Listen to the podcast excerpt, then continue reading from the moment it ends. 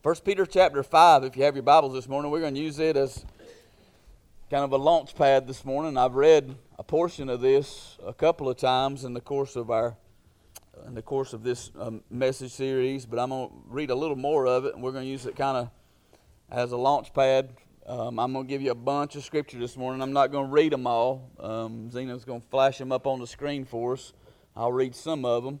Uh, but if you're interested in going back and looking at all of these scriptures and especially setting them into context that they need to, I don't think I'm taking any of them out of context, but sometimes it gives you a little more insight to read them in context. Uh, Brother Carl does a good job at uploading um, the sermon notes along with all the scripture references and stuff so you can take it and research it out a little bit further for yourself. In 1 Peter chapter 5, beginning in verse 8, he said, Be sober, be vigilant, because your adversary, the devil, as a roaring lion, walketh about seeking whom he may devour. Whom resist steadfast in the faith, knowing that the same afflictions are accomplished in your brethren that are in the world. But the God of all grace, who hath called us into his eternal glory by Christ Jesus, after that you have suffered a while, make you perfect, establish, strengthen, settle you. To him be glory and dominion forever and ever. Amen. I'm not going to take all take that all apart this morning and, and, and, and make application of all of it. But but he's given a warning to, to, to believers in this world that we have an enemy, um, adversary, anti good. We talked about that some last week. He's against good and against everything that's good and against you doing good. Um, he is actively walking about in this world along with his demonic hordes, doing everything that he can to resist the work of God in your life and through your life. He went on to say that the same thing that we're enduring as far as that assault from the enemy is what our brothers and sisters around the world are also enduring but that we have the ability to resist Him steadfast in our faith because God has called us to His own glory and virtue, and He will glorify us um, in His kingdom. Peter likely wrote this whole letter. There's a whole lot in this letter about suffering and about afflictions. About he said, don't think it's strange concerning the, the fiery trial that's trying you, um, knowing that that it's happened to others and it's going to keep happening until until the very end but he's likely he, he is likely writing this epistle in the middle of some of the most incredible persecution that the world has ever seen and that would be under nero the roman emperor. And i don't have time to get in all the history of what nero did but he basically used the christians as a scapegoat. He was not very popular himself and there were some accusations made against him about burning rome down um, because he wanted to rebuild it the way he wanted it rebuilt. But he essentially blamed that on the Christians, and then they became the focus of his persecution. Um, you can read about it, um, Google it, but um, they would cover these Christians in, in animal skins and put them in the arena and uh, let them be torn in pieces by wild dogs and lions. They, they, they, they nailed uh, Roman crucifixion um, was their favorite form of putting somebody to death in horrendous torture. And Peter himself was crucified upside down. But they would crucify these Christians. Um, some they would dip in oil and, um, and, and use them to be human torches um, to light the streets uh, and the gardens of Rome. So Peter is writing this letter in the midst of some very intense persecution against Christians and against the church. And even though that persecution came uh, from the hands of the Romans and from the Roman Emperor Nero, uh, Peter knew that even though it was coming from their hands, it was coming from Satan's heart. It was, it was his intent to do anything and everything that he could, using persecution as his primary tool, to stop the spread of Christianity and to essentially silence the church. It didn't work. We know it didn't work. In fact, Rome became uh, later became a Christian nation in and of itself. And persecution never works. It never destroys true faith. It just perfects it and purifies it and makes it a brighter witness of the gospel.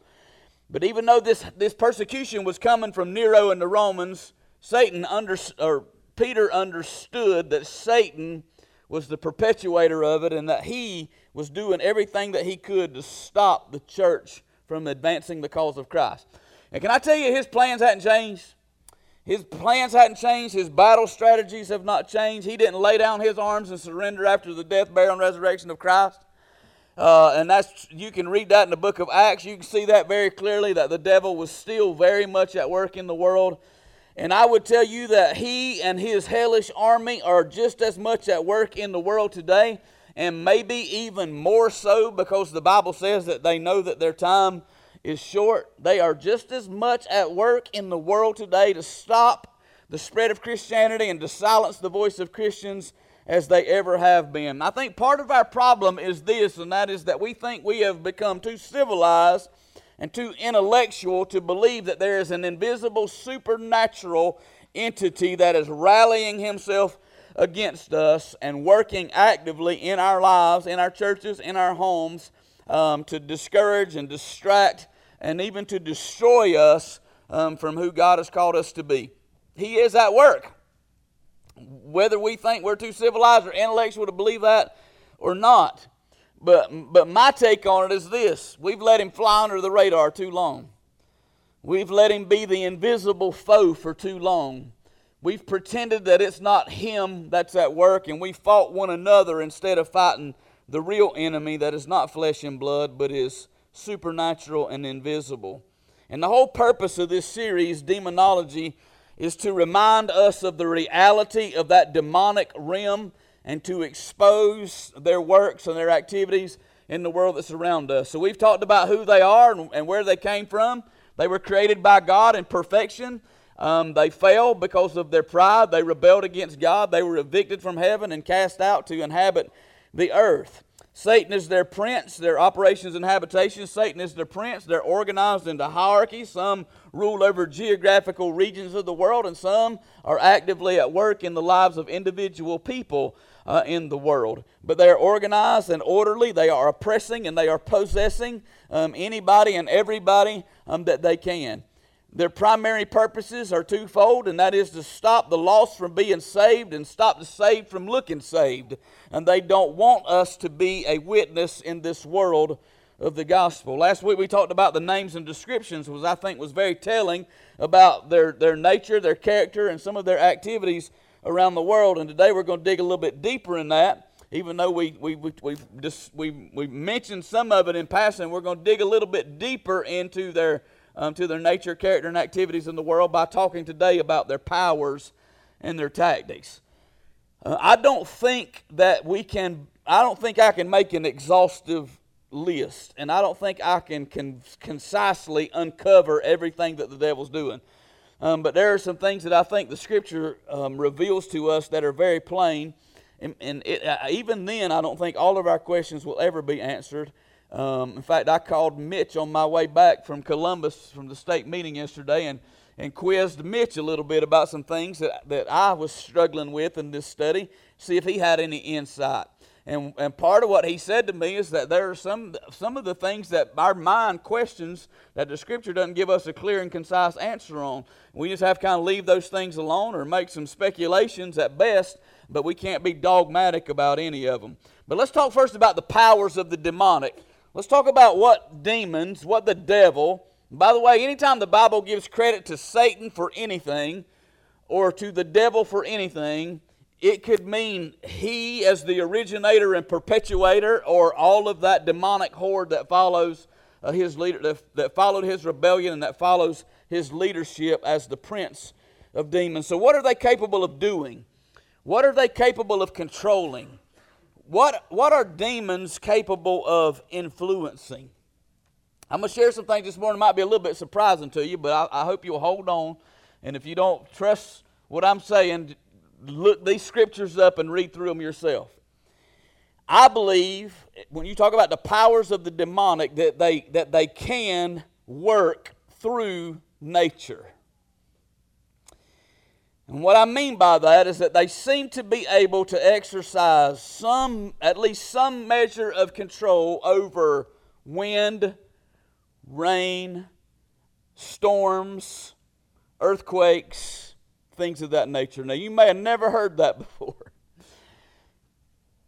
The primary place that I get that idea from is in Job chapter 1 and verse 19. Now, we all, we all pretty much know the story of Job, how that Satan came and stood with other angels before God.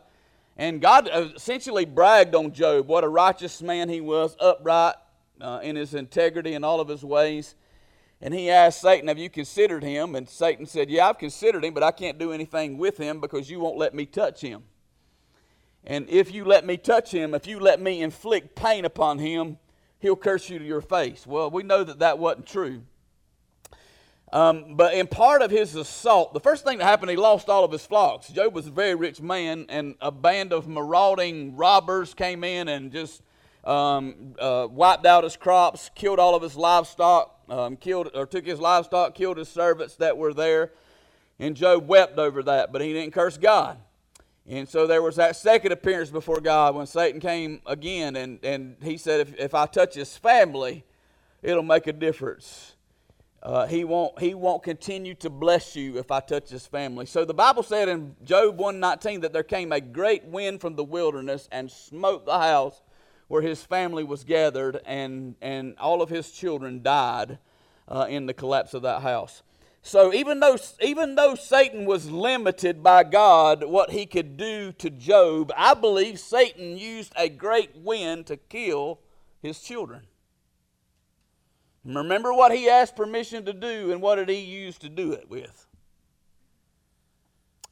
A tornadic wind, perhaps. And you say, Preacher, you jumping to some big conclusions here. Well, John chapter 12, verse 31 Jesus called Satan the prince of the world. He called Satan the prince of the world, that is, he is cast out, he is inhabiting the world. Now, for lack of a better term, I believe when man sinned, I believe that when God created the world, he gave man the title deed to creation. He gave us creation. He gave us the world. That's what he said. Everything that I have created is yours, and I want you to go into it and multiply, have dominion over it, um, multiply my glory in the midst of it. But when we sinned against God, we lost our title to creation, and we handed that over to Satan. Jesus is going to take it back in the end. He's going to put all things under his feet. And when he has done that, he's going to give the kingdom back to the Father who created it. But right now, Satan holds the title deed to creation. He is the God of this world. He is the prince of this world. He is, he is ruling over this world. And that word world is that, that word world is cosmos, which, which implies everything that makes it up, including the elements. In Ephesians chapter 2 and verse 2, Paul gives, and I mean, I, I, I started to mention this last week, but I paused because I knew that I was going to come back to it he described the way that we used to walk in this world before we were saved. We walked according to the course of the world. We walked like the rest of the world's walking, and according to the prince of the power of the air, the spirit that now works in the children of disobedience. That prince of the power of the air is interesting. If you look up that word air, it literally means the prince of the power of the lower atmosphere that surrounds us. It doesn't have anything to do with the heavenly places. Doesn't have anything to do with those upper regions, but it has everything to do with the atmosphere that surrounds us. And that's why, I, that's why I say that I believe that Satan has some control over the forces of nature. Now, I'm not, I'm, this is pure speculation on my part. Jesus, when he left that crowd and got in that boat that night to go to the other side, you do, and we're going to talk about this man a little bit more. On the other side of that sea was the man that was being tormented by the devil. Jesus got in that boat, left that crowd, went across that sea, cast the devils out of that man, got back in his boat, went to the other side. He crossed the sea to deliver one man from the grip of Satan. But when he got out in the midst of that sea, they got caught up in a horrible storm that the sailors that were on board that ship, those fishermen, feared for their life and woke Jesus up because he was sleeping. And the Bible said when Jesus got up out of that boat, that he stood on the bow of that boat and he rebuked the wind and the sea and caused them to lay down. And they did. But where'd that storm come from? Who brewed that up and what were they trying to do? Perhaps they were trying to prevent Jesus from going to the other side and working that miracle of deliverance in his life. Jesus rebuked the wind and the sea, which implies to me he didn't stir it up to begin with, but he quietened it down by his own word. And by the way, the devil might stir it up inside of you, but when Jesus tells him to get out, he's got to go. I don't want you to miss this point, and I'm gonna come, this is probably how I'm gonna close the series. I'm, i plan to close next week, but I'm gonna come back with a sermon just to let you know that God is sovereign over Satan. Satan does not control God in any sense of the word. All right, he's not equal in any sense of the word. But I believe that they can work through nature at least to some degree, perhaps only at the permissive will of God, but they can work through nature to be destructive. And I say that, when I say that, I'm, I'm going to tell you something that's always bothered me. It just always has. It has never set well with me. That anytime anything catastrophic happens, as far as a natural, what we would call a natural disaster, we refer to that as an act of God. As if God Himself is by nature destructive. And that's always just not set well with me. That why do we always, in fact, sometimes the only time you'll ever mention the news or the heathen say anything about um, God is when they see a catastrophic natural event occur, a tornado or an earthquake or a flood, and they refer to it as an act of God. To me, that impugns and mis, uh, it mischaracterizes the nature and the character of God. So that's always bothered me, and I think it helps me to know that some of the destruction that we see around the world, as far as catastrophic events from natural disasters, may indeed be the enemy at work in our midst. Now, it could be it could also be God's judgment. It could also be God bringing judgment upon a specific people like he did Sodom and Gomorrah and like he did other places. But there may be an element of opportunity that the enemy has to manipulate the forces of nature to try uh, to destroy or stop the work of God uh, in the midst of the world. Number two, they can, they can inhabit humans and animals. They can literally live in and control uh, their behaviors. Go back to the man in Mark chapter 5, the Gadarene. The, when Jesus asked the demon his name, and that, that, that, that's one of the most beautiful stories in the Bible to me. That man was, he was a maniac. Satan had tormented him to the point that society couldn't do anything with him. But when he saw Jesus, the Bible said he ran to him and worshiped him. But what spoke through that man's lips was a demonic voice. And Jesus asked him to identify himself, and he said, There's not just one of us, but there's a legion of us and they, they, they begged Jesus not to cast them into the pit. Don't banish us to the pit. Let us continue to inhabit the world. And, and so Jesus, when he cast them out of the man, they went into a herd of swine that were feeding. About 2,000 swine, the scripture says, and those pigs ran themselves off of a cliff into the sea and drowned. But these the, the, the demons were given leave from inhabiting a man to inhabiting an animal. In Luke chapter 8, verse 2, the Bible introduces us to some women that had been healed of evil spirits and infirmities. And it specifically said that Mary, who was called Magdalene, had seven devils cast out of her. Now you follow Mary Magdalene. She was the woman that, that, that washed Jesus' feet with her tears and wiped them with her hair. She was, she was the last one at the cross and the first one at the tomb. She knew what Jesus had done for her. She never got over that, that he had cast out those seven wicked spirits that had been inhabiting her body. In Luke chapter 22, verse 3, the Bible says, Then entered Satan into Judas now, we, we've always just been critical, and, and, we've always just laid all of the charge to Judas. I agree, J- Judas had a choice to make. He participated in this, um, but the Bible specifically says that Judas um, was inhabited by Satan, that Satan entered into Judas and caused him ultimately to betray Jesus to hostile rulers for his own financial gain. Judas already had some issues going on with the money. He already was one that had some issues. He opened the door for Satan to have him, and Satan inhabited him and used him to betray, to betray and to uh, send Jesus to the cross. Second, Second Thessalonians chapter 2, verse 9, and I'm not going to go read either one of these, but this is a passage talking about the Antichrist when the Antichrist comes on the scene, this is a man. This is a real man, a living, breathing human being that comes onto the scene to be the ruler of the world, the leader of the world.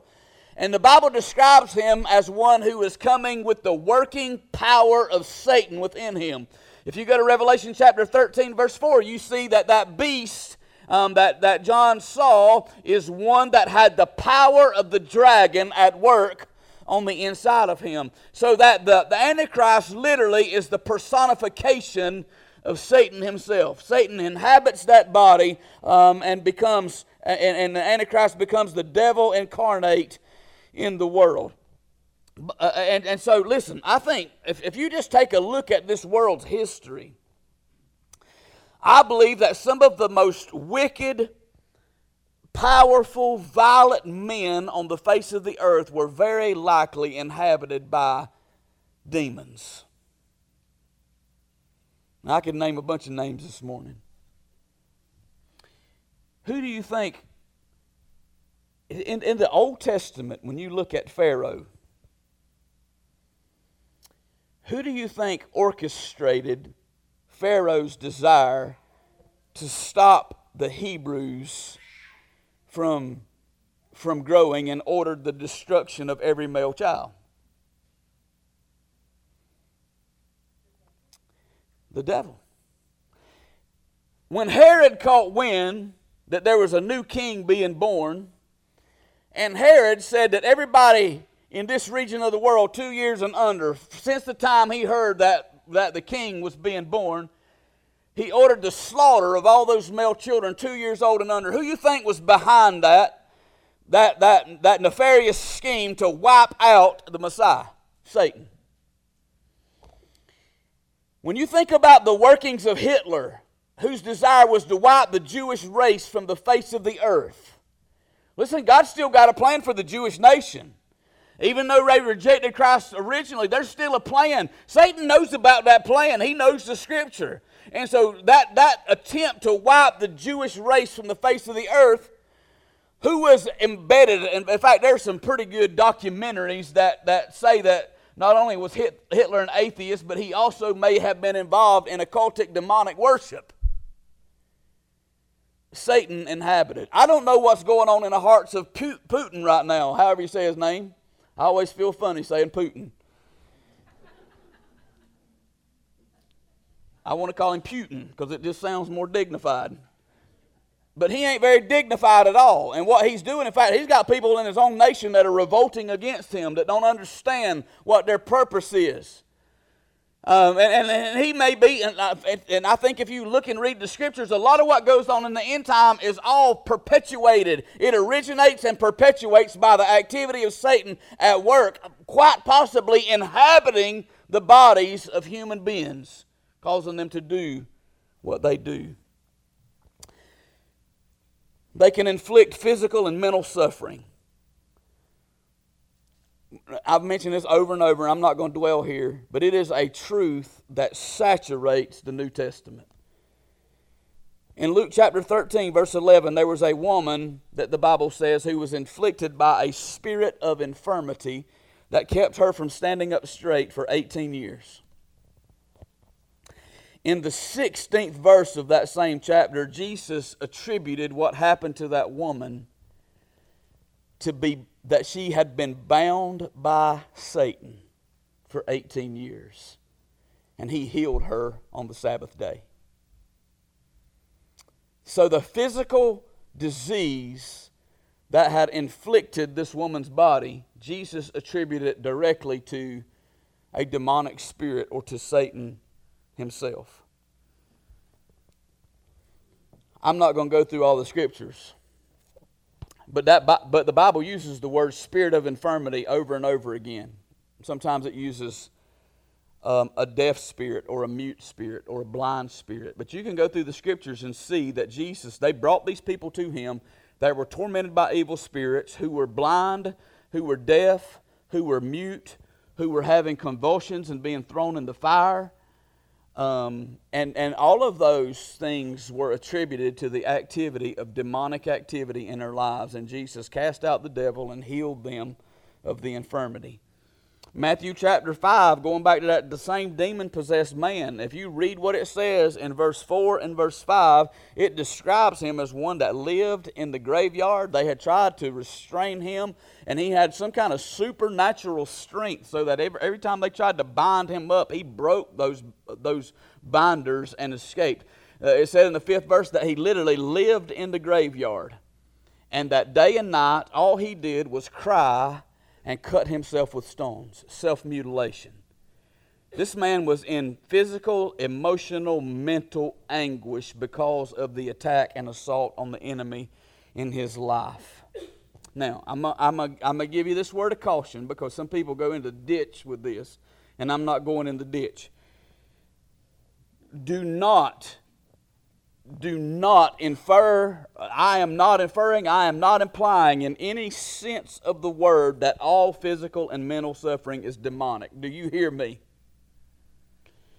If you suffer physically from a disease, or if you suffer mentally from anxiety or depression or any other mental or emotional illness, I am not in any sense of the word saying that is the devil inhabiting you or inflicting you. I will say that sometimes it can be. It obviously sometimes in the Bible is the case. But I'm not I can't and won't make a blanket statement that says all sickness and disease is because of Satan. Now I will make a blanket statement and say that all sickness and disease ultimately came from sin because until sin entered the world, there was, was no curse. And if you look at the end of the book, when there is no curse, the Bible says there will be no more sickness, neither sorrow nor pain. There won't be any more suffering um, because Jesus has done away with the curse of sin and redeemed us completely. So sin brought the curse upon all of us, and we experience that curse of the physical body of dying and decaying on a daily basis. And so, so sometimes it's demonic. Sometimes it's just that we're living under the curse of sin. And sometimes it's because we've done it to ourselves. I went to the cardiologist last week. He said, You got, you got coronary artery disease. You do have 40, 50% blockage. He said, You need to watch your diet better and get more exercise. So I ain't going to blame my stopped up arteries on the devil. I'm going to blame it on little Debbie. And, and, and I wrote, I'm, I'm trying to do better, but I'm telling you it's hard because I didn't eat all day yesterday and I was starving to death. And they should not have put Dollar General between here and Waycross, Georgia. Cindy opened the snack drawer last night and she looked up at me and smiled and she said, I see you've been grocery shopping again.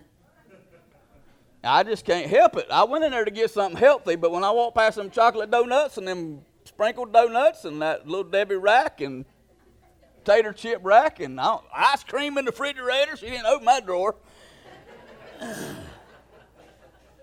But here, here's what I made myself promise on the way home. You ain't going to eat all these this week. You're going to space them out further, like the doctor said. Some of my, uh, some of my maladies that I experienced in my life are just because I hadn't taken care of the temple that God blessed me with.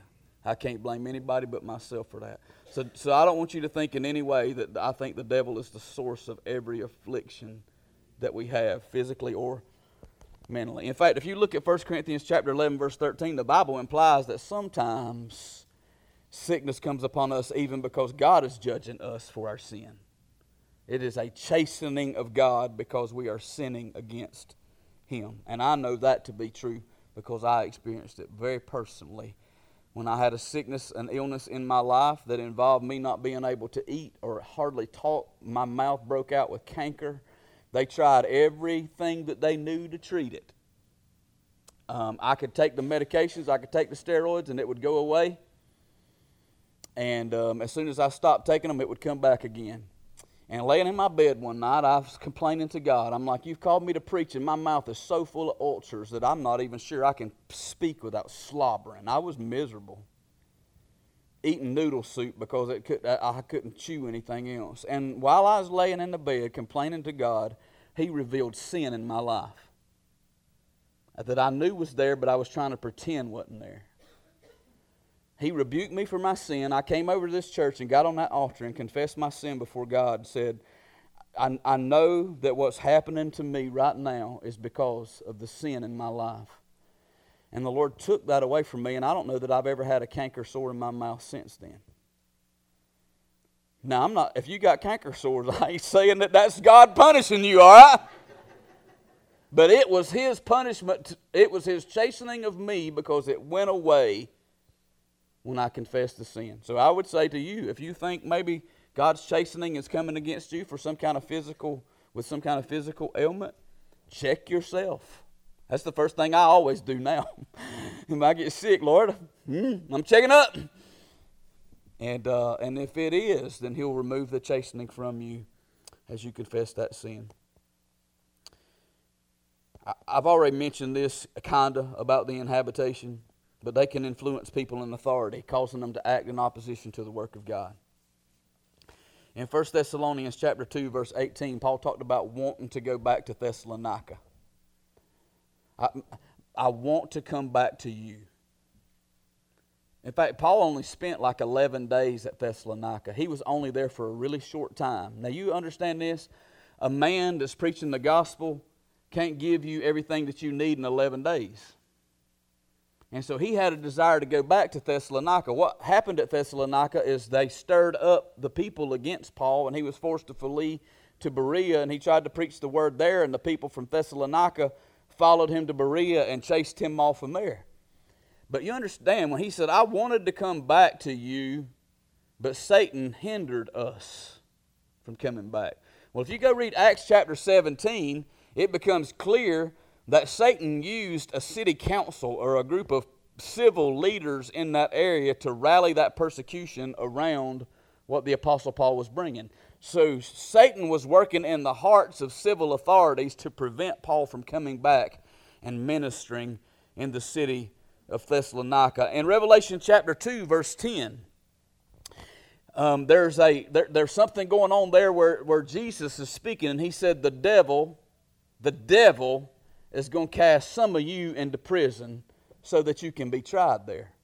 And he, in fact, he told them how long they would be there. And he said, Be faithful in death, and I'll give you a crown of life. Now, you do know this.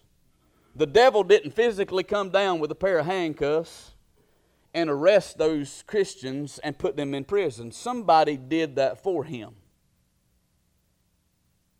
there, were, there, was a, there was an authority at work who decided it's time to imprison those people and persecute them there.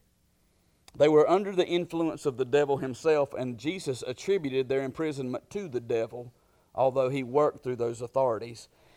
In Revelation chapter 16, verse 14, the Bible, and, and if you go read the whole context, the, the, the spirits that, that came out looked like frogs, and the Bible said that they were the spirits of devils that they work miracles and that they go forth unto the kings of the earth and the whole world and bring them together to do battle against God Himself, which is the battle of Armageddon. So, unclean spirits are sent out into the world to influence the kings of the earth to stand in opposition to Christ Himself. So, devils are influenced and they have the power to influence people who are in places of authority. Now, let me say this. I don't, I don't know that these authorities always realize that they're being under the influence of the devil. Have you ever done anything that you didn't realize in that moment that you were under the influence of the enemy? I have. I told you a few weeks ago. I've shared gossip that's been hurtful to people in this church. And, and at the time, I would have just said, Yeah, and I confessed my sin and admitted my sin. But when I do things like that, I, I got to understand that the originator and perpetuator of all evil in the world, the one that is working uh, constantly against the good that is in me and the good that God wants to do through me, is the devil himself. And so I can yield myself to the devil and not even realize it. Know ye not that to whom ye yield your member servants to obey, his servants you are, whether of obedience unto righteousness or of sin unto death? That's Romans chapter 6, verse 16, written to believers. And I don't always know that I'm under the influence. Sometimes I have to just stop and say, Who's making you say this? Who's making you do this? That's where my friend Mitch comes along and asks me, Who told you to say that? That didn't come from our Father. And there's only one other voice that's speaking into this world, and that's the voice of the enemy. So I don't know that all these authorities realize that they're under the influence of the enemy, but they're still pawns in his hand. Who do you think in 1973 instigated those Supreme Court justices to rule that it's legal for a, ba- for a mother to kill her baby in the womb. I can promise you this nearly 70 million children were not slaughtered because God ordered and ordained it. Those men and women that made that decision were under the influence of satanic authority.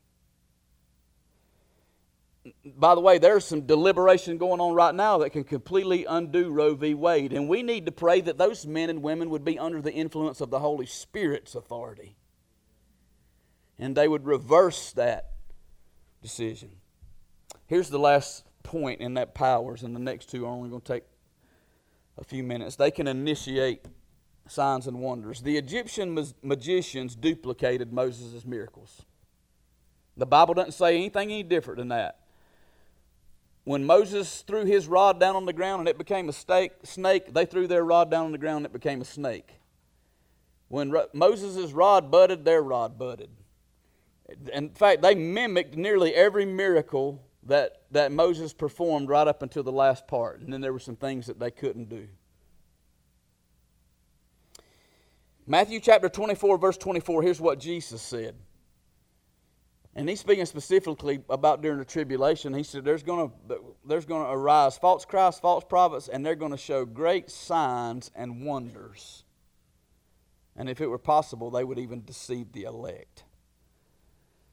False Christ and false prophets who are not empowered by the Holy Spirit to work miracles, but are empowered by Satan to perform miracles. Revelation chapter 13 and verse 13, the false prophet who is the sidekick to the Antichrist. He is the world religious leader. The Bible says that he does great wonders and makes fire come down from heaven onto the earth in the sight of man. If you look at the 16th verse, I believe it is, the 15th verse of that same chapter, it says that he makes an image of the Antichrist a statue, an idol, and, and causes the image of the beast to speak. In Acts chapter 8, verse 9, there was a man by the name of Simon the sorcerer who the Bible says used sorcery and witchcraft. And the people, if you read the next verse beyond that one, I didn't give that one to her. If you read the next verse beyond that one, it said, The people believed that Simon had the great power of God because he did signs and wonders. And when he saw what the disciples were doing, he tried to buy that power from them as well. So I want to caution you of this. You better be careful of psychics and, and tarot cards. Is that how you say it? Ouija boards, horoscopes what happens when you get up in the morning and read a horoscope and sometime throughout the day that horoscope comes remarkably true? What if all of a sudden you have been influenced by the enemy to believe that that horoscope business is true and you begin to lean more on it for your understanding of how your life is going to unfold than you do the Word of God.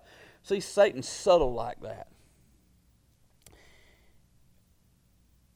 There have been, and I'm not, I'm not telling you it ain't happening. I'm just telling you to be careful. There have been statues of the Virgin Mary that supposedly weep blood. There have been crucifixes of Jesus that have been said to bleed from the palms. Do you know what happens in all of those cases? the people go worship that statue. They flock to the statue. They, I don't know whether it's true or not, but they say there's a Bible up in North Georgia somewhere that's been producing oil for several months or perhaps years now. I haven't heard recently if it's still doing it or not. You know, our first, our first um, response would be, oh, that's bull, that's baloney, that can't be true.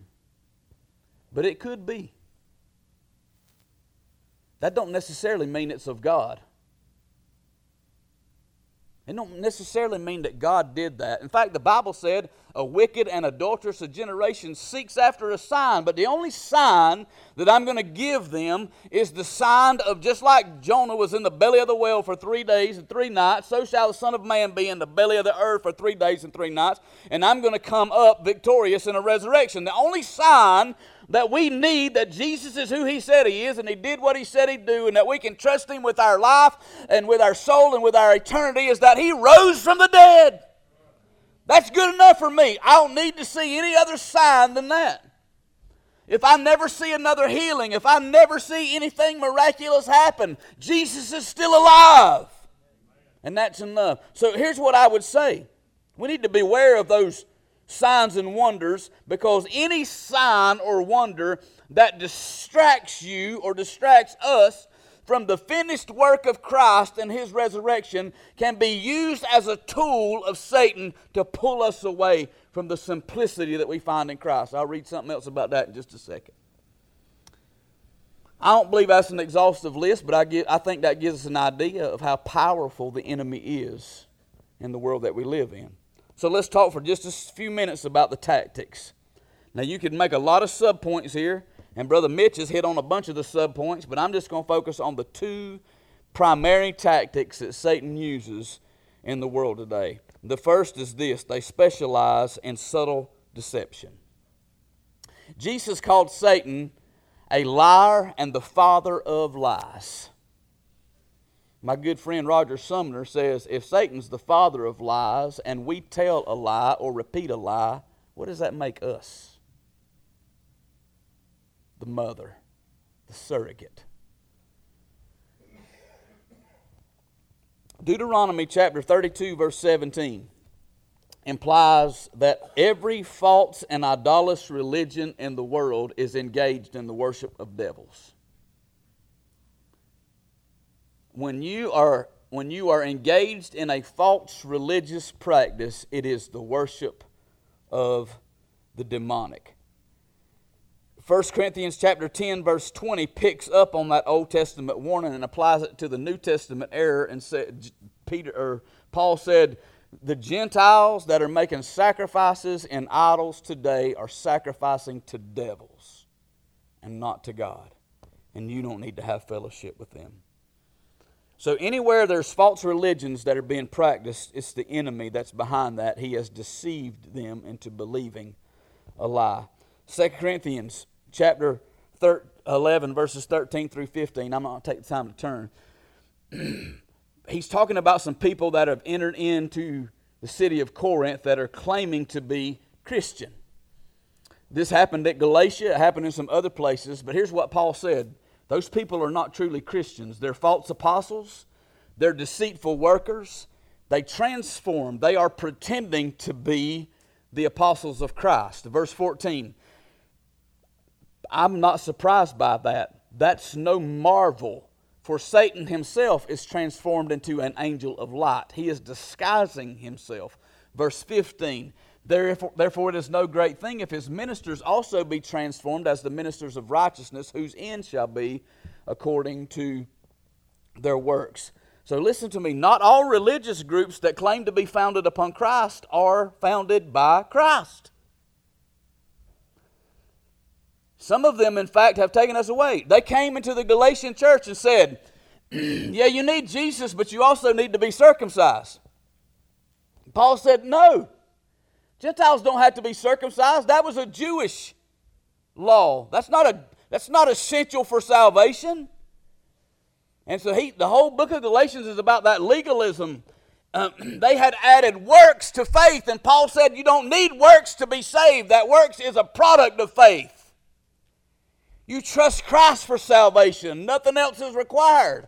And when you truly trust Christ for salvation, it'll manifest itself through the works of your life. And, there, and listen, that's a subtle, I understand, that's a subtle twist. But there are people today who will tell you that I'm going to heaven on the basis of my faith in Christ and the works that I do for Him. And, and I know you're going to heaven because you've placed your faith in Christ. Listen, it's a subtle deception, but it's a deception. If, if there are groups that teach you got to be baptized or you can't be saved. Now I believe you ought to be baptized. But if you hadn't been baptized, you get saved on your deathbed never make it to a baptism of water. If you've trusted Christ as your, for, your, for your salvation, you can be with Him in paradise, just like the thief was. Subtle deceptions. So listen, wherever, whenever Scripture is misinterpreted, Whenever there's a lie that's being taught and believed, the devil is behind it. 2 Corinthians chapter 11 verse 3, Paul said, "My fear for you is that just like Satan beguiled Eve through his subtlety, your minds are going to be corrupted from the simplicity that you found in Christ." You know what the biggest compl- the biggest reservation that people have against Christianity in the world, that's too easy. I, I need to do something along with that. No, Jesus has already done the work, He finished the work of redemption. When we trust Him, He transforms our lives and they look different, but we're not saved because of our works. Our works just prove our salvation. The last thing they utilize any fleshly temptation. They, they know what our flesh craves, and they set it before us. Satan planted that seed of doubt, that little deceptive seed of doubt first in Eve's mind. Did God really say that? Now, Eve didn't say exactly what God said, she changed it up a little bit. But then the Bible says that she looked at the fruit and saw that it looked pleasant, like it tasted good. And she took it and ate it. What did Satan do? First, he used a little bit of subtle, dece- uh, subtle deception, and then he used that fleshly craving to entice her. It looks good. It probably tastes good, which means it is good. 1 John chapter 2 verse 16 says that everything that's in the world, the lust of the flesh, the lust of the eyes, the pride of life, is not of the Father, but is of the world. Let me, let me give you some more words to help illustrate that. Pleasures, possessions, positions in the world are useful tools for the enemy to tempt us. I, I, none of those things are bad in and of themselves. You understand me? God's not opposed to us having stuff. God's not, God's not opposed to us having pleasure. God's not opposed to us being in a position of authority in the world. In fact, I think He puts some of us in places where we can, where, where we can do things for His glory. But the, but the same God that can give them to us and, and they be good gifts to us, the enemy can turn those things against us and cause us to begin to love those things more than we love the Father. Matthew chapter 4, verse 3, the Bible called Satan the tempter when he came to Jesus. And if you look at what Satan tempted Jesus with, he tempted him with possessions, pleasures, and power. And had Jesus did anything that the tempter tempted him to do, he would have went against the Father's will and sinned. He did not. 1 Corinthians chapter 7 verse 5 speaks of Satan using a lack of marital intimacy to open a door for Satan to tempt us for with with with sexual sin. He said if you if, if you're going to not have sex. agree on a time frame, do it for the purpose of prayer and fasting, and then come together again because Satan will make that temptation hard for you.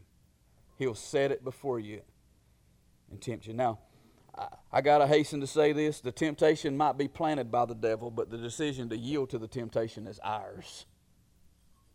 He can't make us yield, He just sets it before us. Throw this up there real fast. James 1 13 through 15 says, Let no man say when he is tempted, I'm tempted of God, for God cannot be tempted with evil, neither tempteth he any man. But every man is tempted when he is drawn away of his own lust and enticed. The enticement comes from Satan, but the lust is ours. When lust is conceived, it brings forth sin. When sin, when it is finished, brings forth death. So, temptation is an outside job. The enemy knows where to put it and when to put it there. But yielding to temptation is comes from our own lust that are inside of our own flesh. So there's my outline. There's the powers. There's the tactics. And I, I, let me say this anybody who is not in Christ will be overwhelmed and overcome by those powers and those tactics. Do you hear me? You cannot have victory over the enemy without Christ in your life, without you being hidden in Christ in your life. And even as Christians, we have to beware because if we're not careful, we will, we'll, Satan will tempt us and, and cause us to fall and fail. And we will lose our ability to be the salt of the earth and the light of the world. And he even attacks our faith, trying to entice us to abandon that faith. Paul's instruction to us was this Be strong in the Lord and in the power of his might. Put on the whole armor of God that you might be able to stand against the wiles of the enemy. Peter's instruction is be sober and be vigilant. Resist him steadfast in your faith. And so let me just ask you a question this morning. Is the devil having his way in your life? I'm, I'm, I'm telling you, I'm not making light of that. The Satan is a powerful adversary. But Jesus Christ is a more powerful advocate.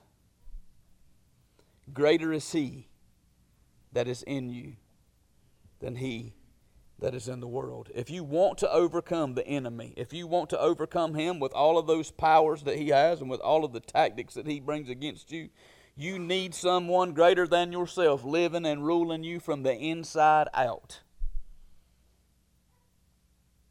Be strong in the Lord and the power of his mind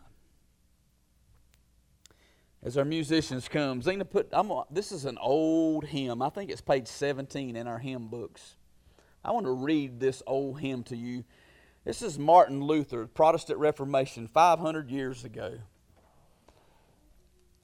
Literally led the church out of the bondage of Catholicism and took them back to the authority of Scriptures. That, that we are saved by grace alone, through faith alone, in Christ alone, for the glory of God alone, according to Scripture alone.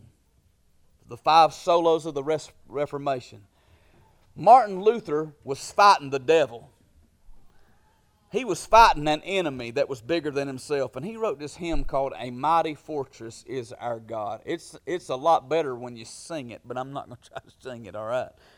Here's what he said A mighty fortress is our God, a bulwark never failing our helper, he, amid the flood of mortal ills prevailing. Now he talks about the enemy. For still our ancient foe doth seek to work us woe. His craft and power are great, and armed with cruel hate, on earth is not his equal. I should not have capitalized that his and that. That is the enemy that he's talking about there, not God. On earth there is no equal to Satan. Second verse Did we in our own strength confide, our striving would be losing.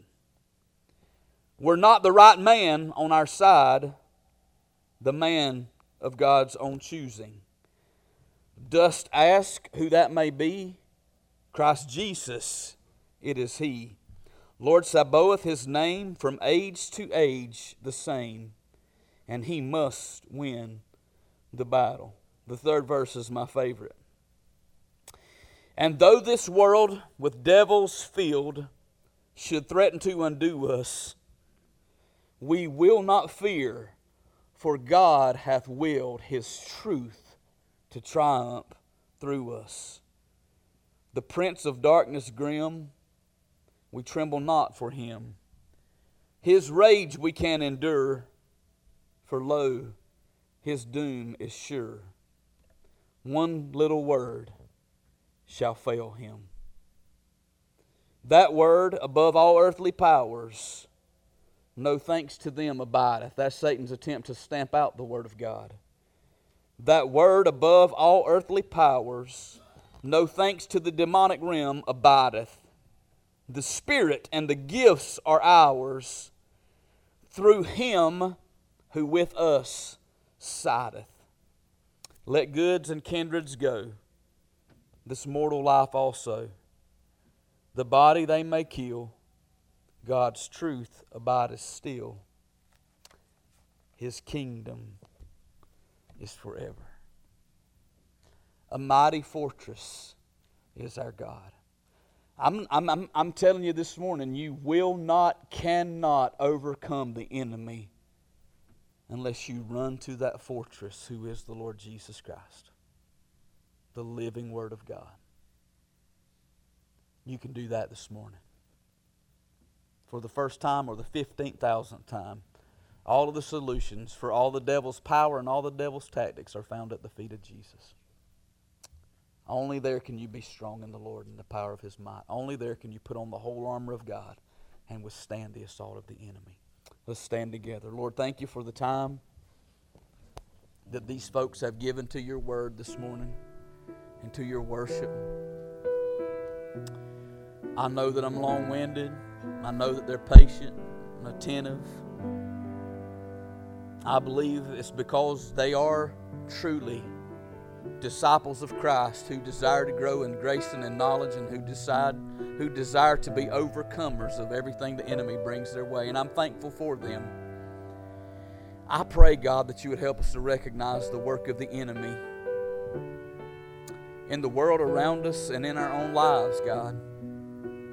I pray you'd help us to stop fighting one another. I know the two institutions that he strives against the most in this world are the home and the church. I pray, God, that we'd recognize where He's at work in our homes, and I pray you'd re- help us to recognize where He's at work in our churches. That we'd stand strong in your mighty power, and that we'd put on your whole armor, and that, God, we might gain victory over Him. That, that we don't fight flesh and blood battles anymore, but that we fight the spiritual battles and make a difference. God, if there's one person here in this building this morning don't know Jesus Christ as their Lord and their Savior, I pray today would be their day of salvation. The God of this world is trying to blind their blind their mind, blind their eyes so that they can't see the hope that they have in Jesus. I pray the Holy Spirit, though, would reveal that to them right now. Convict them of their sin, convince them of the righteousness that's found only in Christ, and of the judgment that'll one day come. Bring them to Jesus this morning, I pray. And we'll praise you for all that you do. In His name.